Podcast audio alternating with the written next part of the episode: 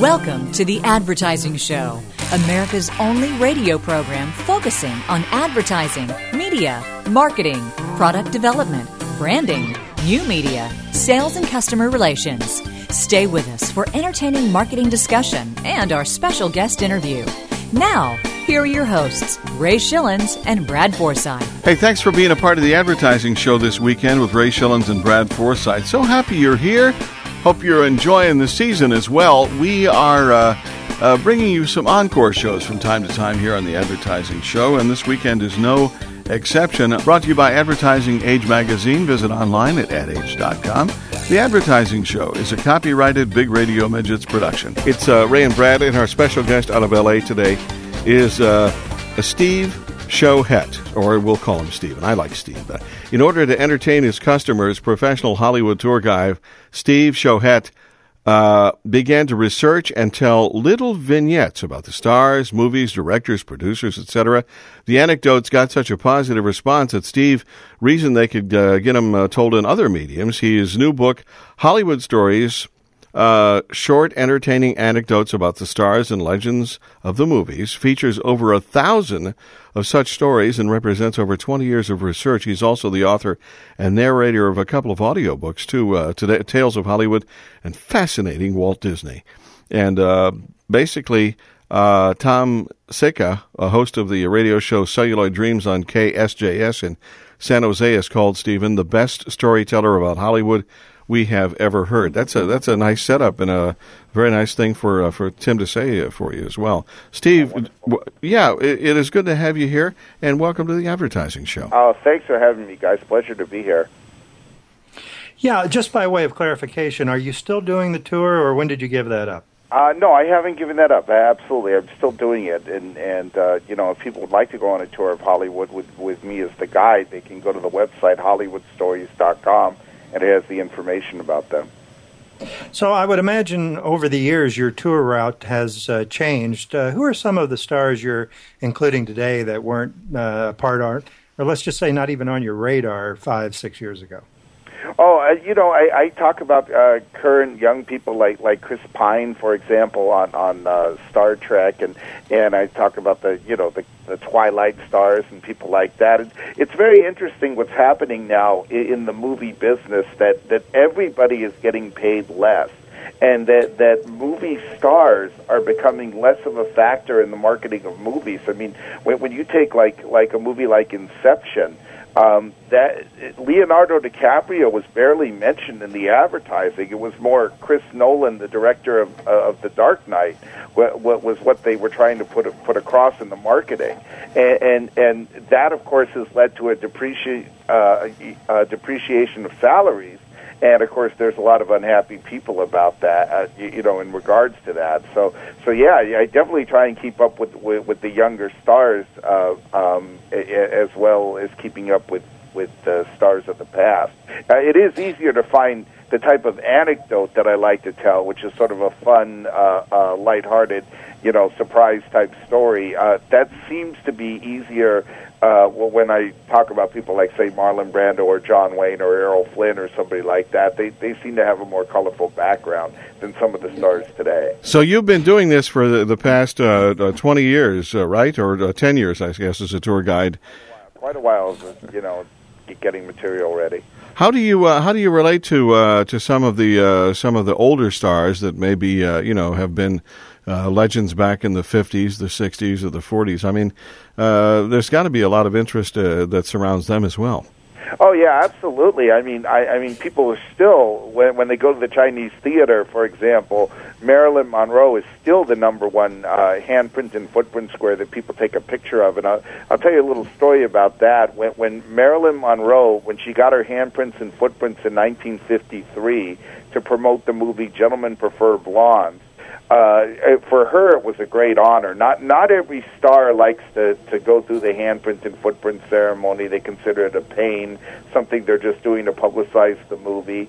But Marilyn Monroe had dreamed of it ever since she had been a little girl. She used to go to the Chinese theater all the time, compare her hands and feet to that of her idols, Jean Harlow's and she was standing out there with her co-star Jane Russell, and there was a big crowd, you know, and she's blowing kisses, having a great time, and she noticed something, and she said to Jane Russell, "Oh, look, Janie, not everybody puts their hands and feet in the wet cement. You got Jimmy Durante's nose, Monty Woolley's beard. You know, Janie, I think we should put in the body parts we're going to be most remembered for." and, and, and she actually held up the ceremony, and and by that time, the owner, the original owner, manager of the theater, had died, Sid Grauman. Uh, and so it was owned by 20th Century Fox, who was making the movie Gentlemen Prefer Blondes. So she called over the Fox officials and said, "Listen, here's my idea. I think uh, Janie should lean her upper body into the wet cement, and I should sit in it." and uh, the Chinese theater officials did not appreciate it, and so they had to settle for their hands and feet. That's funny, Brad. Go, go ahead, Brad. Disappointed photographers. I bet there were a lot of disappointed uh, participants. There. Right, right, absolutely.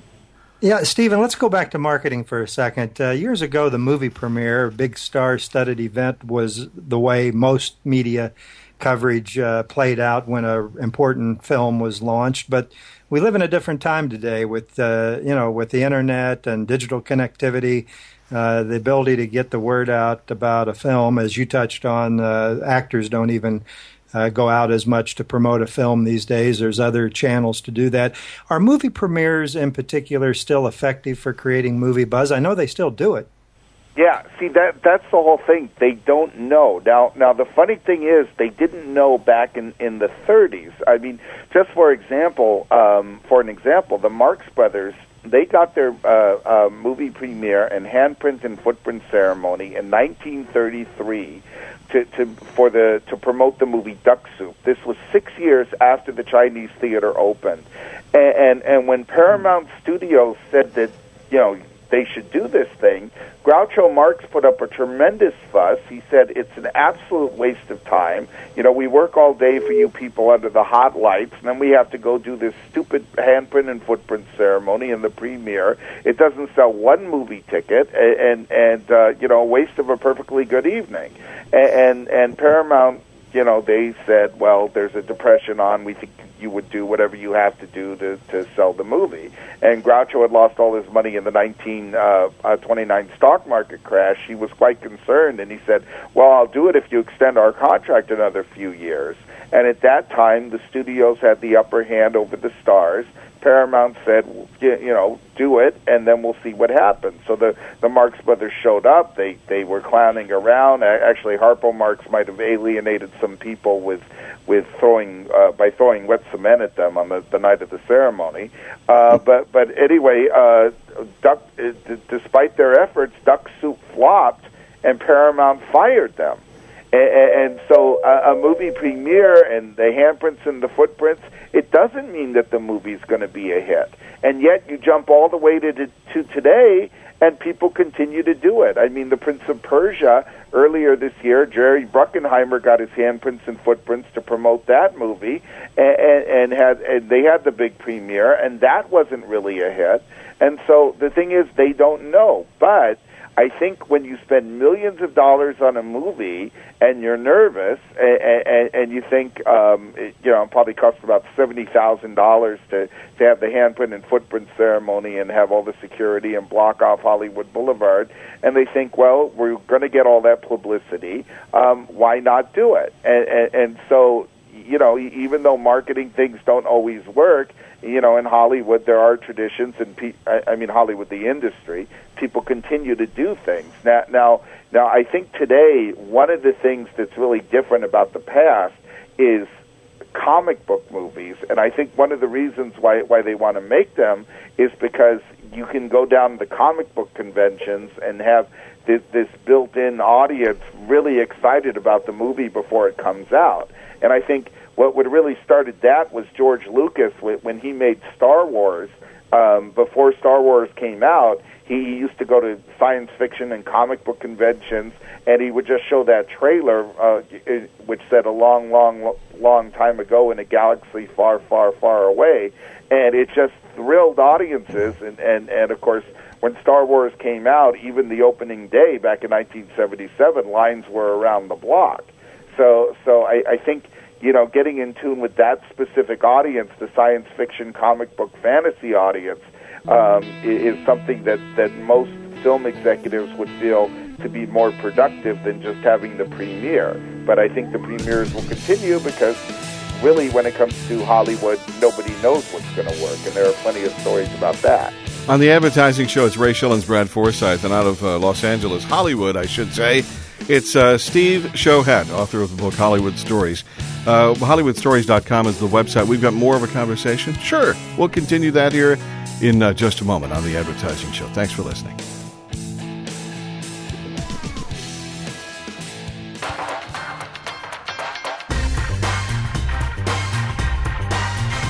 You're listening to The Advertising Show with Ray Schilens and Brad Forsythe. It's a real thing in the back of your mind. What you're hoping to find is a real thing. It's Ray Schilens and Brad Forsythe on the advertising show. Glad to be spending uh, an early day here in the brand new uh, 2011 here. Uh, Steve Schochet is our guest out of LA uh, and uh, creator of a book called Hollywood Stories. It's available. We'll go to the website, HollywoodStories.com. You'll find out uh, more about that. You actually go there and buy the book or, you know, anywhere else as well. Steve being a tour guide in LA, collecting literally hundreds of vintage Hollywood stories to tell you uh, to appreciative sightseers has now been turned into a book, and uh, it's a great book as well. Steve, welcome back to the show. Uh, thanks for having me.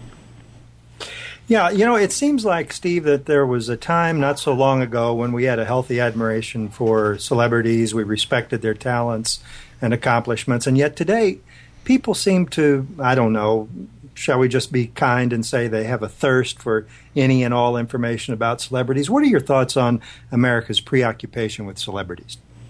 Well, uh, I mean, gossip is something that that's changed over the years. It was a much more tightly controlled thing. Uh, let's say back in the golden age of Hollywood. Uh, I, I mean, I just I think, for example, like like back in the 1930s, if say Winona Ryder would have been arrested for shoplifting, I think they would have been more successful covering something like that up. Whereas whereas today, something like that gets out, you know, it, it, I, immediately on the police reports, it get it gets out to to the uh, media in a massive way. Um, so so I think you know, there's definitely more opportunities for people to hear about celebrities, and it's going to be covered by the news. Um, I, I, I don't know really if if there is the the same preoccupation there was with celebrities overall years ago. There is by segments of society certainly, but but you know there there are a lot of people who who haven't seen a movie since The Sound of Music, you know, who, who really resent the direction that Hollywood has gone in. Uh, I, I mean, back in the '60s, uh, you, you had the situation where a lot of people in Hollywood were getting jealous of, of the of the French New Wave films and they wanted to bypass the Hollywood production code and make things racier.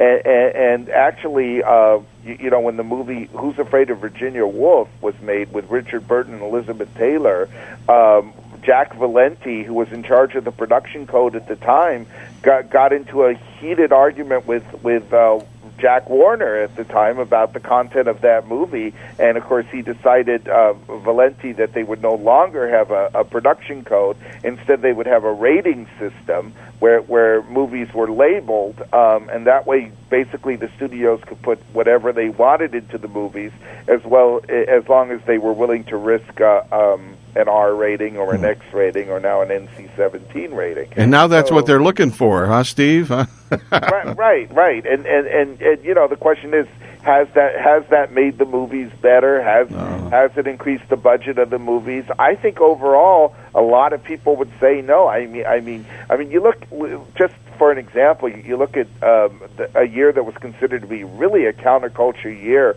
was the year that Easy Rider came out. That was considered a groundbreaking uh, movie, and it it reached a lot of uh, flower children and, and and people like that. But but uh, actually, the biggest hit movie of 1969 was The Love Bug. You know, a Disney film. so so you know, I think that um, I, I you know I, I think that there's always going to be the market for. Um, family, wholesome movies, and I and I think um, when you're making a product, you, you certainly want to be edgy um, and and and and uh, you, you know keep people interested. I, I don't think edgy is the right word. Uh, you certainly want to keep you know keep it interesting and sharp and and and uh, you know to the point and, and and let's say spicy. But I think you want to offend as you know as, as few people as possible, and and a way to do that is avoid gratuitous content. Sure, that makes sense. You know, what are uh, give us a, a short take on what the strangest thing that's ever happened to one of your guests or you while you were on one of your tours? Oh gosh, the strangest. Well, I'll tell you one story that happened. I, I don't know if it's the strangest, but uh, you know, I was loading up the the bus and and and and it was at Rodeo Drive, and ex baseball player Steve Garvey, who now is, has an interest in buying the Los Angeles Dodgers, came walking by, and so I recognized him, and I said, "Hey, Steve," and it, you know, big Dodger fan growing up, and he says, "Hey," and he is such a nice gentleman. Uh, you know, comes over, you know, wants to meet everybody. I said, "Ladies and gentlemen, Steve Garvey of the Los Angeles Dodgers." and the entire bus was from England and Germany. Not a single person knew who he was. so it was a very awkward moment. And I, you know, I would say that was that was that was one of the, uh, you know, I don't know if that's strange, but that that was one of the more interesting incidents. Well, And converse. a- Go ahead. Oh, good. I had another time, you know, I had these. Uh, I was doing the tour, and I had uh, the. Oh, well, let me let me tell you the strangest thing I've ever heard of. Um, this didn't happen to me. It was a gentleman on my tour. In fact, it's a story I opened uh, the book Hollywood Stories with. Um, this this gentleman came on my tour, and he told me a story that the day before he had taken his family up to Universal Studios, and they were going by where Alfred Hitchcock made the movie Psycho. So the tour guide was talking about the movie. All of a sudden, this man comes out from behind the Bates Motel with a wig and a dress and a knife, dressed up like Norman Bates in the movie. So the tour guide says, "Folks, I don't know who this is." And the people on the tram are chuckling nervously, but this guy looks like a maniac, and he's running towards the tram, yelling and screaming, and, and he raises the knife, and now the people on the tram are screaming, and he took off the wig, and it was Jim Carrey. he, he, he was making the movie The Man on the Moon, and he had a little downtime and decided just to dress up and scare everybody half to death. And, and the really nice thing about the story is that afterwards he took pictures and signed autographs. Yeah, luckily, he didn't get shot either. Uh, you know that that Ray Ray that is so odd that he described that because it's exactly the same way you're dressed today without the knife. Exactly. Yeah, I, I I do have a knife. It's a butter knife, but uh, you know, it's a, what, what's Good looking wig, do? by the way. Thank you very much, uh, Steve Schochet, our uh, special guest out of Hollywood, L.A. area, is uh, the author of a book called Hollywood Stories, and uh, we'll continue our conversation here on the Advertising Show with Steve and Ray and Brad in just a minute. We know you'll stick around, right? Good.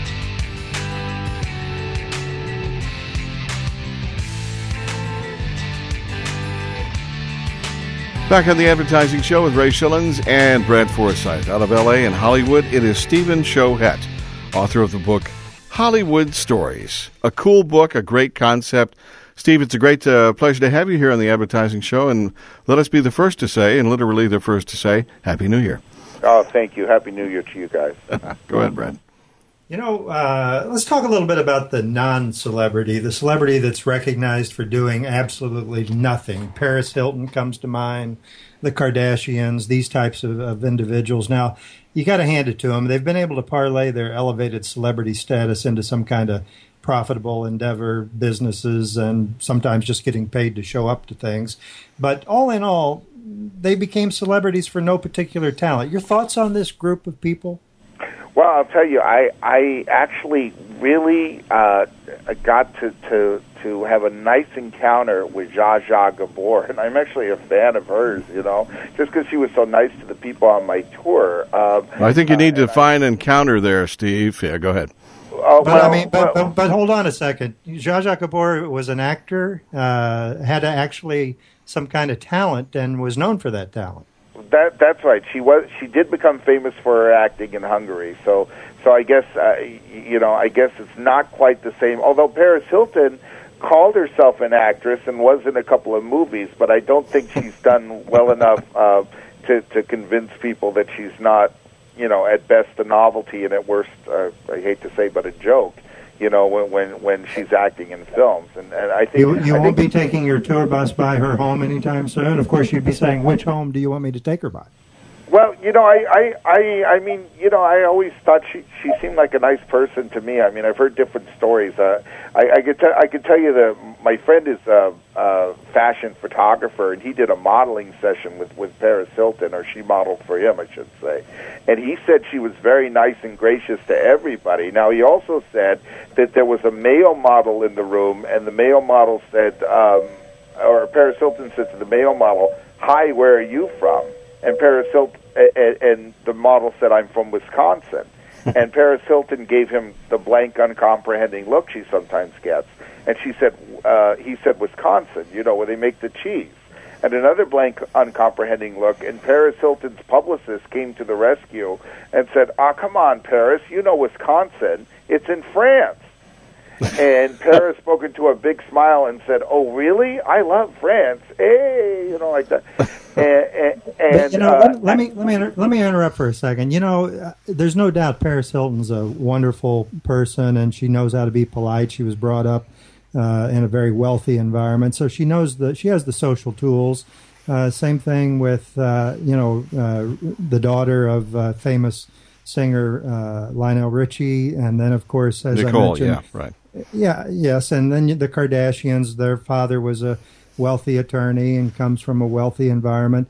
I think you know, back up 20, 30 years, there were no such people as what we find today. Is it a byproduct of the world we live in? This this uh, preoccupation with celebrity to where a person that is not even really a celebrity can become a celebrity.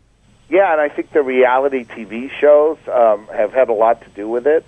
Uh, um, you know, it's it's just one of those things. I mean, I mean, you know, you you get to go into people's lives and and and with these reality TV shows, or at least what appears to be their lives, and and, and it just is something that's caught on. Now, now the fact of the matter is that that you know it, there are precursors to this in a way. I mean, I mean, you know, people really thought that Jack Benny and George Burns, for example, were just like the characters they played on TV, and uh, they actually showed their real homes on TV, um, and and people would go you know, and, and drive by and knock on the door, and, and Jack Benny and George Burns were, would actually occasionally invite them in, you know, and and, and they or or they were instructed uh, their their maids were instructed to give autograph pictures or, or once in a while serve lemonade.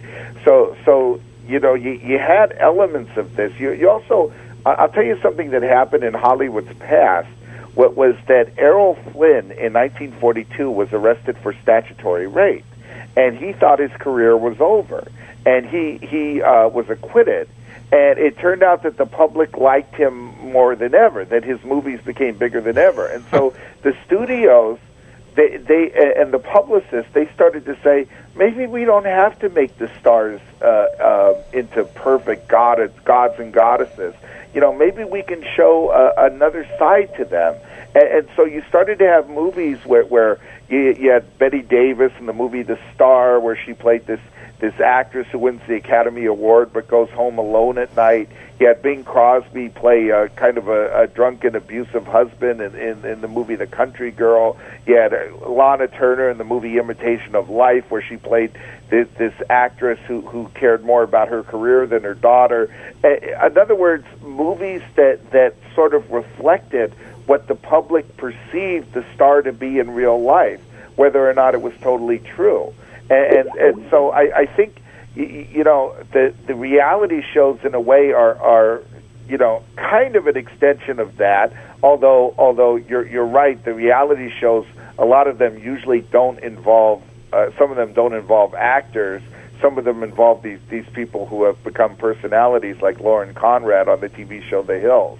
I, I also think the public might be getting tired of them. Uh, David Hasselhoff's reality show canceled after two episodes. So, Steve, as as the book relates to the tours and the anecdotes and such, uh, give us the, uh, the the worst stop, the, the the stop that people don't go to anymore on the Hollywood tours. Uh, what is that? Since we knew the best. People, people, thank God, have stopped asking me about O.J. Simpson's house. So you know, I'm I'm, I'm really happy. I, you know, I didn't I didn't particularly like to, to cover that so much. So that you know that that's a good thing. But but one of the stories I, I, I have in the book though is is you know with James Cameron he made the movie. Um, uh, when he was pitching the movie The Terminator, uh, he got Orion Pictures to agree to do the movie, and they had some casting suggestions he really didn't like, and and one of them was that that uh, Arnold Schwarzenegger should play the good guy Reese. And so James Cameron was like Arnold Schwarzenegger. He's so wooden. I, you know, I can't. I, I, you know, I can't work with him. And so he came up with this plan. He would go to lunch with Arnold and insult him, and he would end the working relationship. So they went to lunch, and Cameron's thinking, I can't insult him. He's too nice.